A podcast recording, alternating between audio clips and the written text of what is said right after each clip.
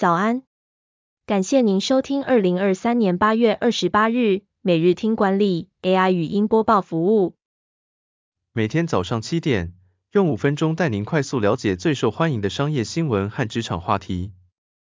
欢迎您至 Apple Podcast 或 Spotify 搜寻每日听管理，并订阅节目，还能一次浏览过往集数。另外，只要在经理人官方 LINE 聊天室输入“听书”两个字，就能解锁限量的隐藏优惠。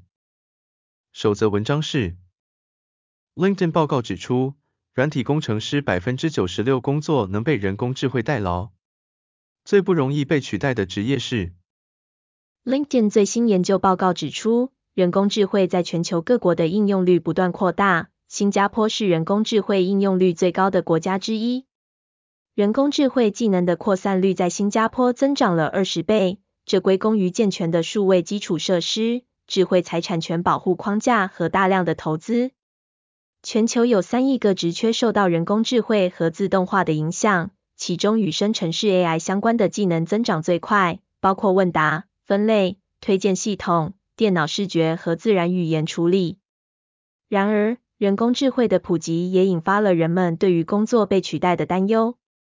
报告显示，软体工程师是最容易被人工智慧取代的职业，而创造性思维、领导力和沟通能力等软技能会愈来愈重要。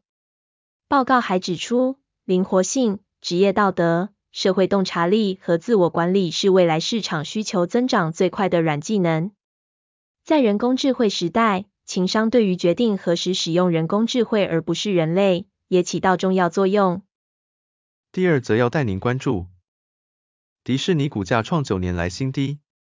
电视营收下滑百分之二十，串流痛失近千万订户，高层犯下哪些错误？Disney Plus 连两季订阅数下跌，订阅户数量跌破一点六亿大关，相较 Netflix 的二点三亿订户差距越拉越开。迪士尼为了养大原创内容库，持续烧出更大的财务黑洞已经不是新闻。但却没有换来订户数的持续成长。迪士尼高层所犯的致命错误有三点：天价买下二十一世纪福斯，造成难以弥补的财务坑洞；为了拼 Disney Plus 用户成长，牺牲获利；制作方不直接承担作品损益，难以量化投资报酬率。迪士尼不惜血本扩充内容，试图抓住更多眼球的同时，来了人流却不一定有金流。Disney Plus 去年底开始的涨价措施改善了亏损状况，第二季的亏损比前一季少了四亿美元。迪士尼计划开始灭火，陆续裁员七千人，削减三十亿美元的内容制作成本。今年底前将持续删减原创内容产量。年底前 Disney Plus 将再涨价一波，有望将 Hulu 的内容也整合进去。第三则新闻是。诗颜与 Forever 21母公司合伙，快时尚双强联手将带来哪些优势？中国快时尚品牌诗颜宣布与 Forever 21品牌母公司 Spark 集团建立合作伙伴关系，诗颜将收购 Spark 集团约三分之一的股份，同时 Spark 集团将入股诗颜。此次合作将为诗颜提供进驻美国各地 Forever 21门市开设店中店的机会。同时也将扩大 Forever 21的业务范围到诗颜的线上平台。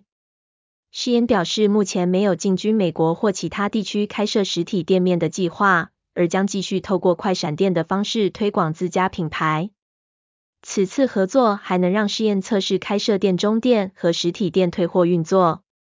Spark 集团目前营运多个品牌，包括 Brooks Brothers、Forever 21和 Reebok 等。试验希望透过合作伙伴关系扩大市场影响力，并提供更好的客户体验。这次合作将有助于试验增强快时尚业务，并为未来实体门市的推出做好观察和销售策略工作。最后带您关注，研究发现油电车的碳排比原厂宣称多数倍。为什么插电式油电车其实没那么环保？研究发现。插电式油电车的碳排放比车厂宣称的还高。根据欧洲运输环保组织 TND 研究，他们测试了 BMW 三系列、Peugeot 308和雷诺 Megane 等三款插电式油电车车型，结果发现，在充满电的情况下，BMW 3的污染量超出官方宣称的三倍，而 Peugeot 308和雷诺 Megane 则分别高出百分之二十和百分之七十。此外，插电式油电车车辆在一般城市行驶时的续航里程也比广告宣传的少，只有 Peugeot 308达到宣称的一半，而 BMW 3和雷诺 Megane 则分别只有百分之七十四和百分之一百。研究还发现，超过百分之七十一的插电式油电车销售来自企业的公务用车，这些车辆大部分都还是靠引擎行驶，很少充电。企业亦呼吁政府停止对插电式油电车的补贴，并鼓励企业使用真正零碳排的纯电动车。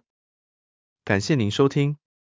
我们将持续改善 AI 的语音播报服务，也推荐您订阅经理人电子报，我们会将每日 AI 播报的文章寄送到您的信箱。再次感谢您，祝您有个美好的一天。